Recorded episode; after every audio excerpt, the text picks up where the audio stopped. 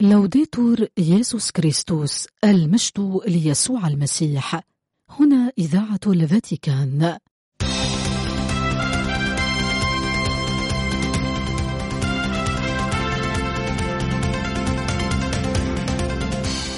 مستمعين الأحباء تحية طيبة من القسم العربي في إذاعة الفاتيكان.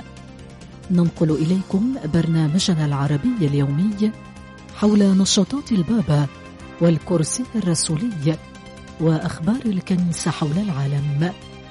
يمكنكم الاستماع إلى برامجنا والاطلاع على آخر الأنباء عبر الإنترنت على الموقع vaticannews.va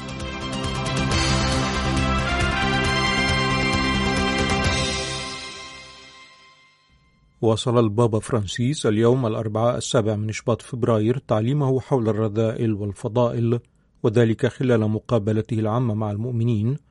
وتحدث قداسته اليوم في قاعة بولس السادس عن رذيلة الحزن بمعنى الإحباط واليأس الذي يعيق شعور الإنسان بالفرح بحياته. وأراد البابا في بداية تعليمه لفت الأنظار إلى أن الآباء قد فرقوا بين حزن مفيد للحياة المسيحية يتحول بنعمة الله إلى فرح لا يجوز بالتالي منعه لأنه جزء من مسيرة التوبة. وحزن آخر يتسلل إلى النفس حاملا إياها إلى حالة من الإحباط وهذا حزن يجب محاربته. هناك بالتالي حزن صديق يقودنا إلى الخلاص قال قداسة البابا ودعا إلى تذكر مثل الابن الضال والذي دفعه شعوره بمرارة كبيرة إلى أن يرجع إلى نفسه فقرر العودة إلى بيت أبيه ووصل البابا فرانسيس واصفا بالنعمة النواح بسبب ما نرتكب من خطايا والبكاء لفقداننا الطهارة التي أرادها الله فينا. ثم تحدث الأب الأقدس عن الحزن الآخر الذي هو مرض يضرب النفس فقال إنه حزن يولد في قلب الإنسان حين تزول أمنية أو يزول رجاء. وذكر البابا فرانسيس هنا بتلميذي عماوس فقد كانا يسيران مكتئبين خارجين من أورشليم يشعران بالخيبة في قلبيهما وقال لذلك الشخص المجهول يسوع الذي دنا منهما كنا نرجو أنه هو أي يسوع الذي سيفتدي إسرائيل. وتبع البابا فرانسيس أن الحزن مرتبط بالخسارة ففي قلب الإنسان تولد آمال تخيب في بعض الحالات. وقد تكون هذه الخيبة ناتجة عن رغبة في امتلاك شيء بدون النجاح في ذلك أو أشياء هامة مثل فقدان أشخاص أعزاء. وحين يحدث هذا فكأن القلب يسقط في هاوية. فيشعر الإنسان بالإحباط وتهبط عزيمته. يتملكه الاكتئاب والقلق قال البابا فرانسيس. وأضاف أننا جميعا نمر باختبارات تولد لدينا الحزن. لأن الحياة تجعلنا نتطلع إلى أحلام تنهار. ووصل قداسته أنه وفي مثل هذه الأوضاع هناك من يلجأ إلى الرجاء بعد فترة من القلق بينما ينغمس آخرون في حزن يصيب قلوبهم. وأضاف أن هؤلاء الأشخاص يتمرغون في هذا الحزن وكأنهم يجدون السعادة في اللا سعادة كمن يستمتع بحلوى مرة المذاق. وتابع البابا فرانسيس متحدثا عن حداد طويل الأمد وكأن الأشخاص يوسعون الفراغ الذي يخلفه شخص فقدوه كما وأشار إلى من تدفعهم مرارة الغضب إلى التفكير دائما في كونهم ضحايا. وقال إن هذه ليست مشاعر تمنحنا حياة صحية وبالتأكيد لا تجعل حياتنا مسيحية. هناك لدى الجميع شيء من الماضي يجب مداواته قال البابا فرانسيس. وتبع مشيرا إلى خطر أن يتحول الحزن الذي هو إحساس طبيعي إلى وضع نفسي يطبعه الشر. وسلط قدسته الضوء على وصف الآباء الحزن بدودة القلب التي تقرض من يستضيفها وتفرغه. وشدد البابا بالتالي على ضرورة الحذر من هذا الحزن داعيا إلى التفكير في أن يسوع يحمل لنا فرح القيامة. ماذا علي أن أفعل حين أشعر بالحزن؟ تساءل البابا فرانسيس في ختام تعليمه الأسبوعي وقال قف وتأمل إن كان هذا حزنا جيدا أم غير جيد.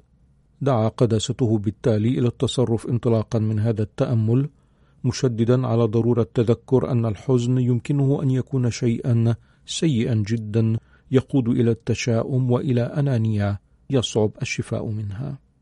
وأضاف أنه ومهما كان في الحياة من تناقضات وتمنيات تنهار وأحلام لا تتحقق وصداقات تفقد بإمكاننا وبفضل قيامة المسيح الإيمان بأن كل شيء يمكن خلاصه. فيسوع قد قام أيضا من أجلنا لتعويضنا عن كل الأفراح التي لم تكتمل في حياتنا. الإيمان يبعد الخوف قال الأب الأقدس وقيامة المسيح تزيل الحزن كحجر القبر ثم تضرع البابا فرانسيس كي يساعدنا روح يسوع القائم على أن نهزم الحزن بالقداسة. هذا وعقب اختتام حديثي عن رذيلة الحزن وخلال تحيته المؤمنين أراد قداسة البابا التشديد على عدم نسيان الحروب والمتألمين بسببها مشيرا أيضا إلى فلسطين كما وأكد ضرورة الصلاة من أجل السلام.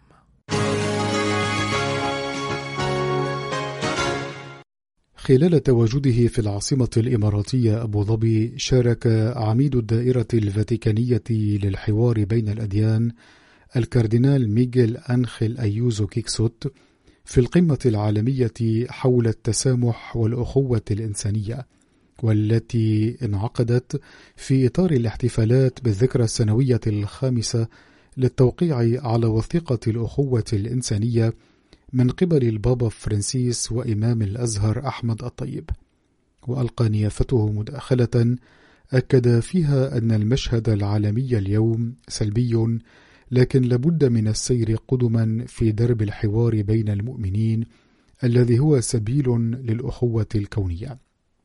تستمر إذن في أبو ظبي الاحتفالات والمبادرات لمناسبة الذكرى السنوية الخامسة للتوقيع على هذه الوثيقة الهامة في إطار الزيارة التاريخية التي قام بها البابا فرانسيس إلى الإمارات العربية المتحدة وبالتحديد في الرابع من شباط فبراير من عام 2019 صباح الثلاثاء ألقى الكاردينال أيوزو مداخلة أمام المشاركين في القمة العالمية حول التسامح والأخوة الإنسانية حول موضوع متحدون من أجل إنسانيتنا المشتركة والتي نظمتها وزارة التسامح والتعايش في الإمارات بالتعاون مع مجلس حكماء المسلمين.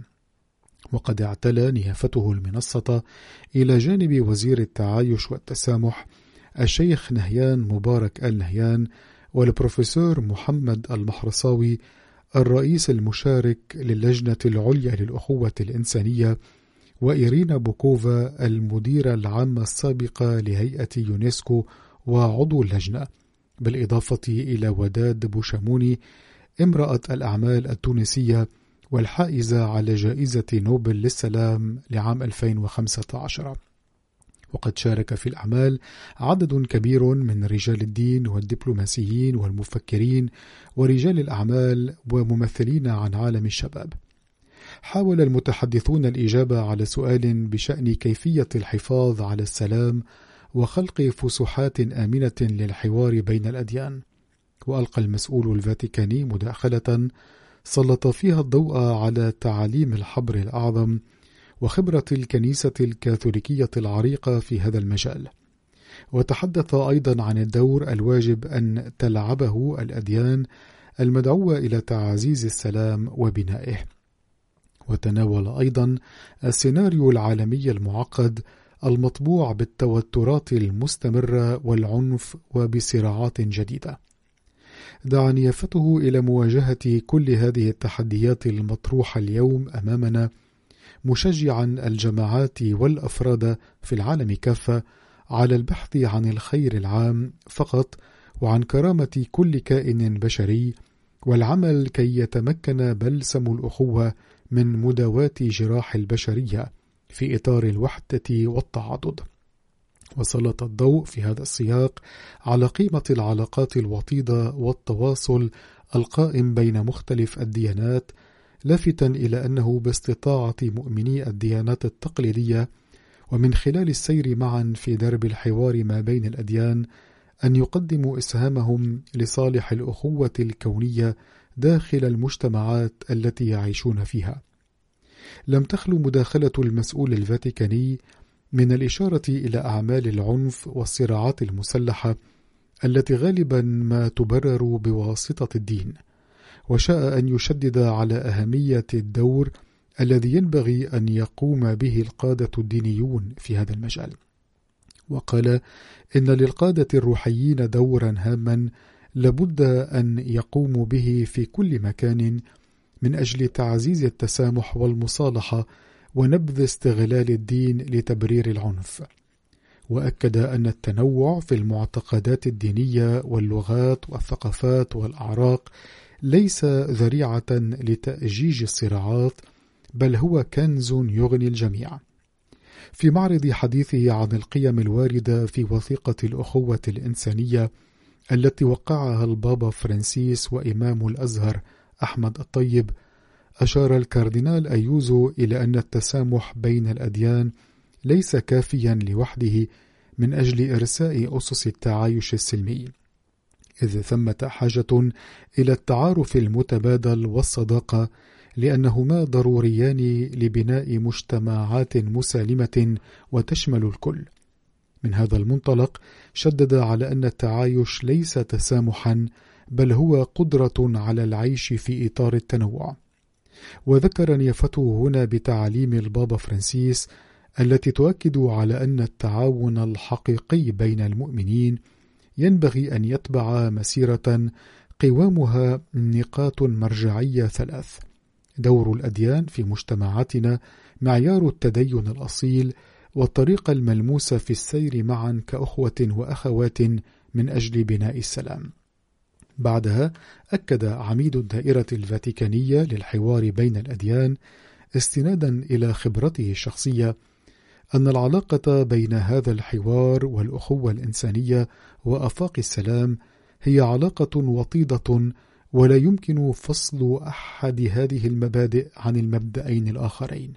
من هذا المنطلق اعتبر نيافته أن الديانات كافة مدعوة إلى الإسهام في بناء السلام في كل مكان. هذا السلام الذي نحتاج إليه اليوم أكثر من أي وقت مضى. وأكد هنا استعداد الكنيسة الكاثوليكية للتعاون مع الديانات الأخرى كافة من أجل تفادي كل ما من شأنه أن يولد الانقسامات والصراعات. في ختام مداخلته لفت الكاردينال أيوزو إلى أن حلم الأخوة يعني البشرية بأسرها، لكنه أوكل بنوع خاص إلى مؤمني مختلف الديانات المدعوين اليوم للوقوف إلى جانب الفقراء والضعفاء وليكونوا صوت من لا صوت لهم.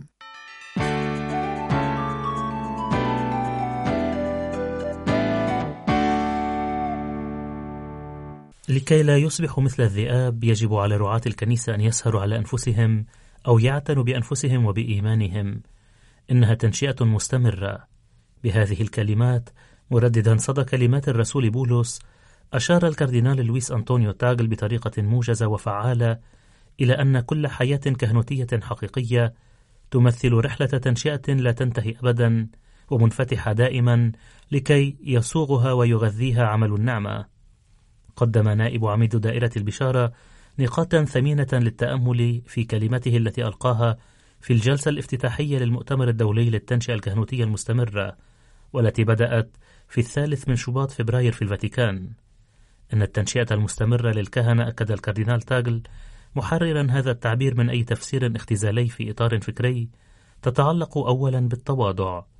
لقد كان هناك ميل ولا يزال قائما تابع الكاردينال تاغل يقول للتفكير في التنشئة كمرحلة تقتصر على التنشئة في الإكليريكية وقد خلق هذا الأمر فكرة خاطئة مفادها أن السيامة الكهنوتية تطبع خط النهاية للتنشئة. وكان يسود الاعتقاد أنه بعد السيامة لم يعد الكاهن يحتاج للتنشئة. في هذا المفهوم المضلل تبع الكاردينال تاغل يقول كانت السيامة تعني لا مزيد من الدراسة لا مزيد من الصلاة لا مزيد من الإرشاد الروحي لا مزيد من التوجيه لا مزيد من أسلوب الحياة البسيط ولا مزيد من الانضباط. هذه الأشياء مخصصة للإكليريكيين فقط أما أنا فقد نلت السيامة الكهنوتية. لكن الحالة الكهنوتية في الواقع ليست ملكية نكتسبها للأبد والكهنة أكد الكاردينال تاغل في كلمته بحاجة إلى الاستمرار في التنشئة في كهنوتهم بالتحديد لأننا قد نلنا السيامة لكي نخدم الله والكنيسة. وبالتالي نحن بحاجة أن ننشأ باستمرار. أعتقد أن هذا التواضع سيساعد الكهنة لكي يستعيدوا طاقات جديدة ويتجنبوا الشعور الزائف بالتفوق والاستحقاق المكتسب. وهكذا ستحصل الكنيسة أيضا على الخدمة الجيدة التي تستحقها. وفي هذا الصدد كرر الكاردينال تاغل كلام القديس بولس إلى كهنة أفسس الوارد في أعمال الرسل. تنبهوا لأنفسكم ولجميع القطيع الذي جعلكم الروح القدس حراسا له لتسهروا على كنيسة الله التي اكتسبها بدمه. وأنا أعلم أنه سيدخل فيكم بعد رحيلي ذئاب خاطفة لا تبقي على القطيع. ويقوم من بينكم أناس يتكلمون بالضلال ليحملوا التلاميذ على اتباعهم. ولكي لا نصبح مثل الذئاب تابع الكاردينال تاغل يقول يجب على رعاة الكنيسة أن يسهروا على أنفسهم أو يعتنوا بأنفسهم وبإيمانهم. إنها تنشئة مستمرة. وأشار نائب عميد دائرة البشارة في كلمته أيضا إلى بعض حالات الطوارئ التي لا يمكن معالجتها بشكل فعال إلا من خلال مسارات تنشئة مستمرة للكهنة. ظواهر مثل الميل إلى إضفاء الطابع المطلق على الثقافة الخاصة وتمجيدها مع ما يترتب على ذلك من عدائية وعنف تجاه الذين ينتمون إلى ثقافات أخرى. وأشار الكاردينال تاغل في هذا السياق إلى أنه لسوء الحظ نحن نرى هذا الموقف لدى بعض الكهنة الذين يرفضون الأساقفة وزملائهم الكهنة والمكرسين والمؤمنين العلمانيين لمجرد أنهم ينتمون إلى مجموعة عرقية أو طبقة اجتماعية مختلفة. شهادة مضادة للإنجيل وحجر عثرة لعالم يبحث عن الوحدة.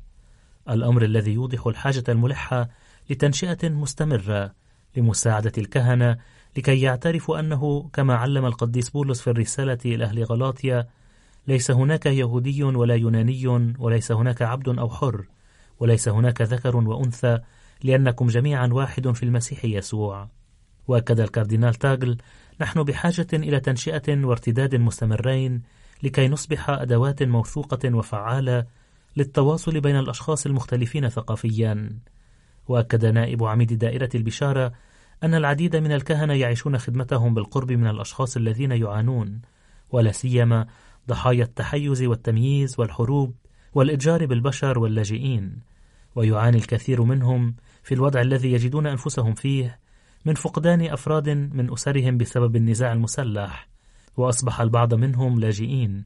وقد أصيب البعض بصدمات نفسية بسبب الحرب والتمييز. وبعضهم يحملون في أجسادهم الذاكرة الحية للوحشية البشرية. وحتى بالنسبة لهم يجب على التنشئة المستمرة أن تعالج الجراح والألم التي يمكنها أن تؤدي بسهولة إلى مشاعر الانتقام والسخرية والكراهية.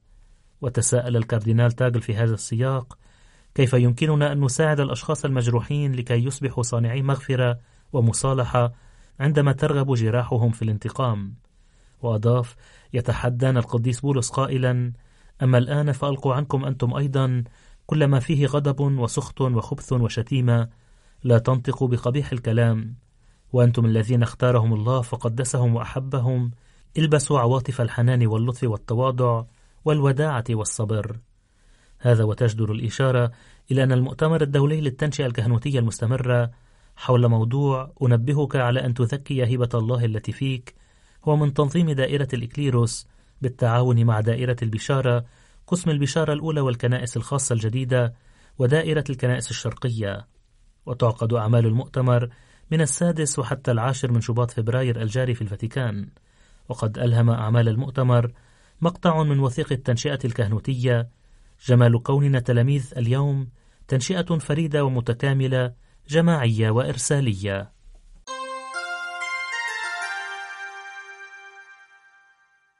حملت السفينة المستشفى العسكرية الإيطالية فولكانو الاثنين الخامس من شباط فبراير قادمة من مصر إلى مدينة لاسبيتسيا الإيطالية مجموعة جديدة من أطفال غزة الذين تمكن إخراجهم من القطاع لتلقي العلاج. وذلك في إطار مبادرة يدعمها ويشرف عليها نائب حارس الأرض المقدسة الأب إبراهيم فلتس. وكان قد سبق في إطار هذه المبادرة التي تتم بالتعاون مع السلطات الإيطالية والاتصالات مع فلسطين وإسرائيل ومصر. نقل أحد عشر طفلا فلسطينيا إلى روما ليتم علاجهم في عدد من المستشفيات. من بينها مستشفى الطفل يسوع.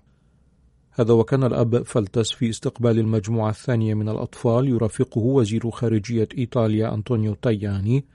وتحدث نائب حارس الأرض المقدسة إلى جريدة أوسيرفاتوري رومانو معربا عن سعادته لوصول هؤلاء المرضى والجرحى الصغار إلا أنه أشار من جهة أخرى إلى الحزن العميق لدى التعرف على أوضاعهم الرهيبة.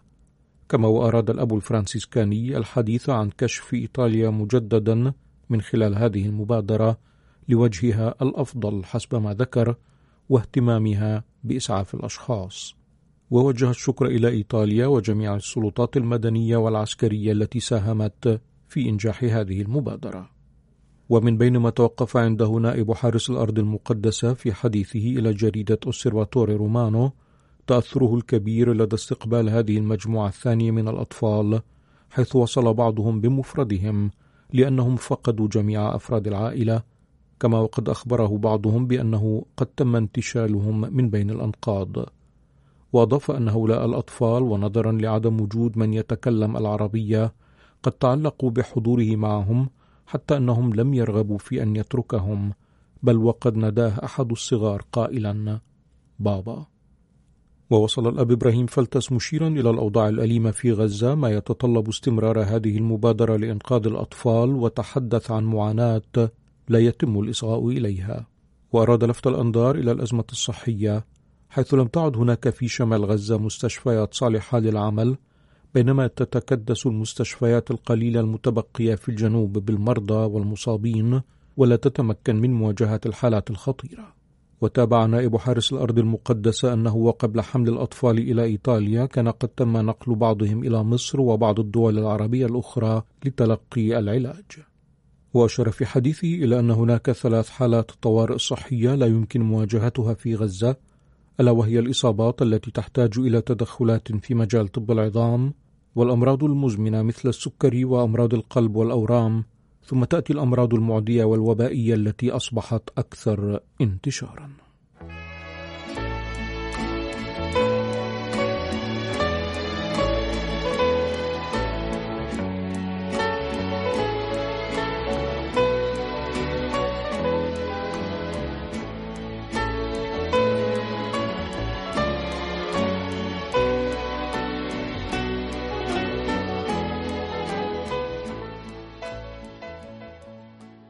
من المهم ألا يخيم الصمت على المأساة.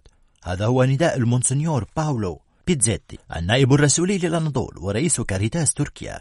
بعد مرور عام بالضبط على الزلزال الذي دمر جنوب تركيا وشمال غرب سوريا في السادس من شباط فبراير 2023 ومن خلال منظمة كاريتاس الدولية يتحدث المونسنيور بيتزيتي في مذكرة عن العواقب التي لا يزال السكان يعانون منها حتى اليوم.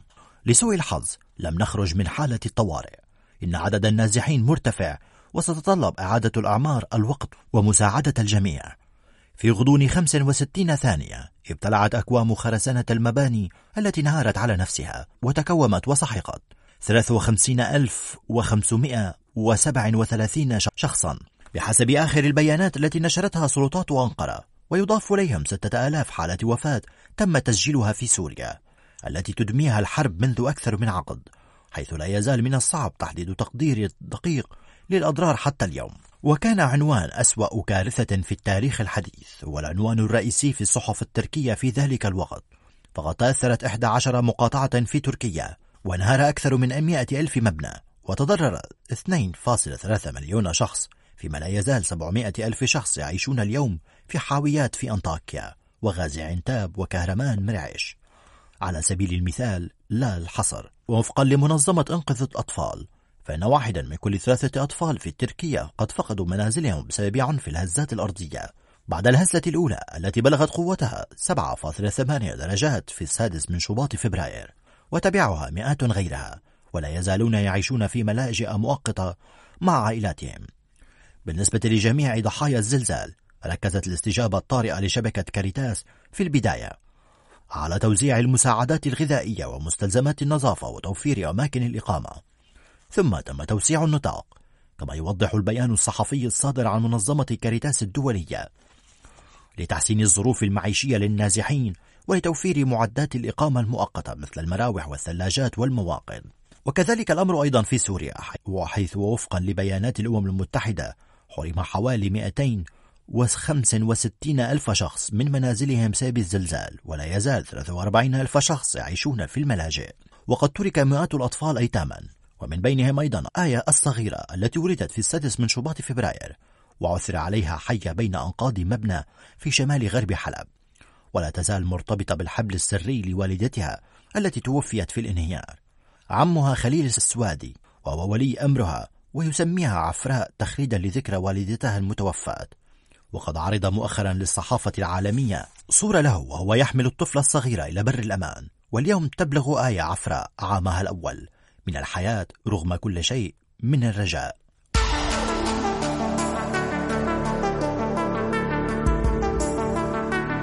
بهذا نأتي إلى ختام نشرتنا الإخبارية. قدمناها لكم من إذاعة الفاتيكان. المجد ليسوع المسيح. لوديتور يسوع كريستوس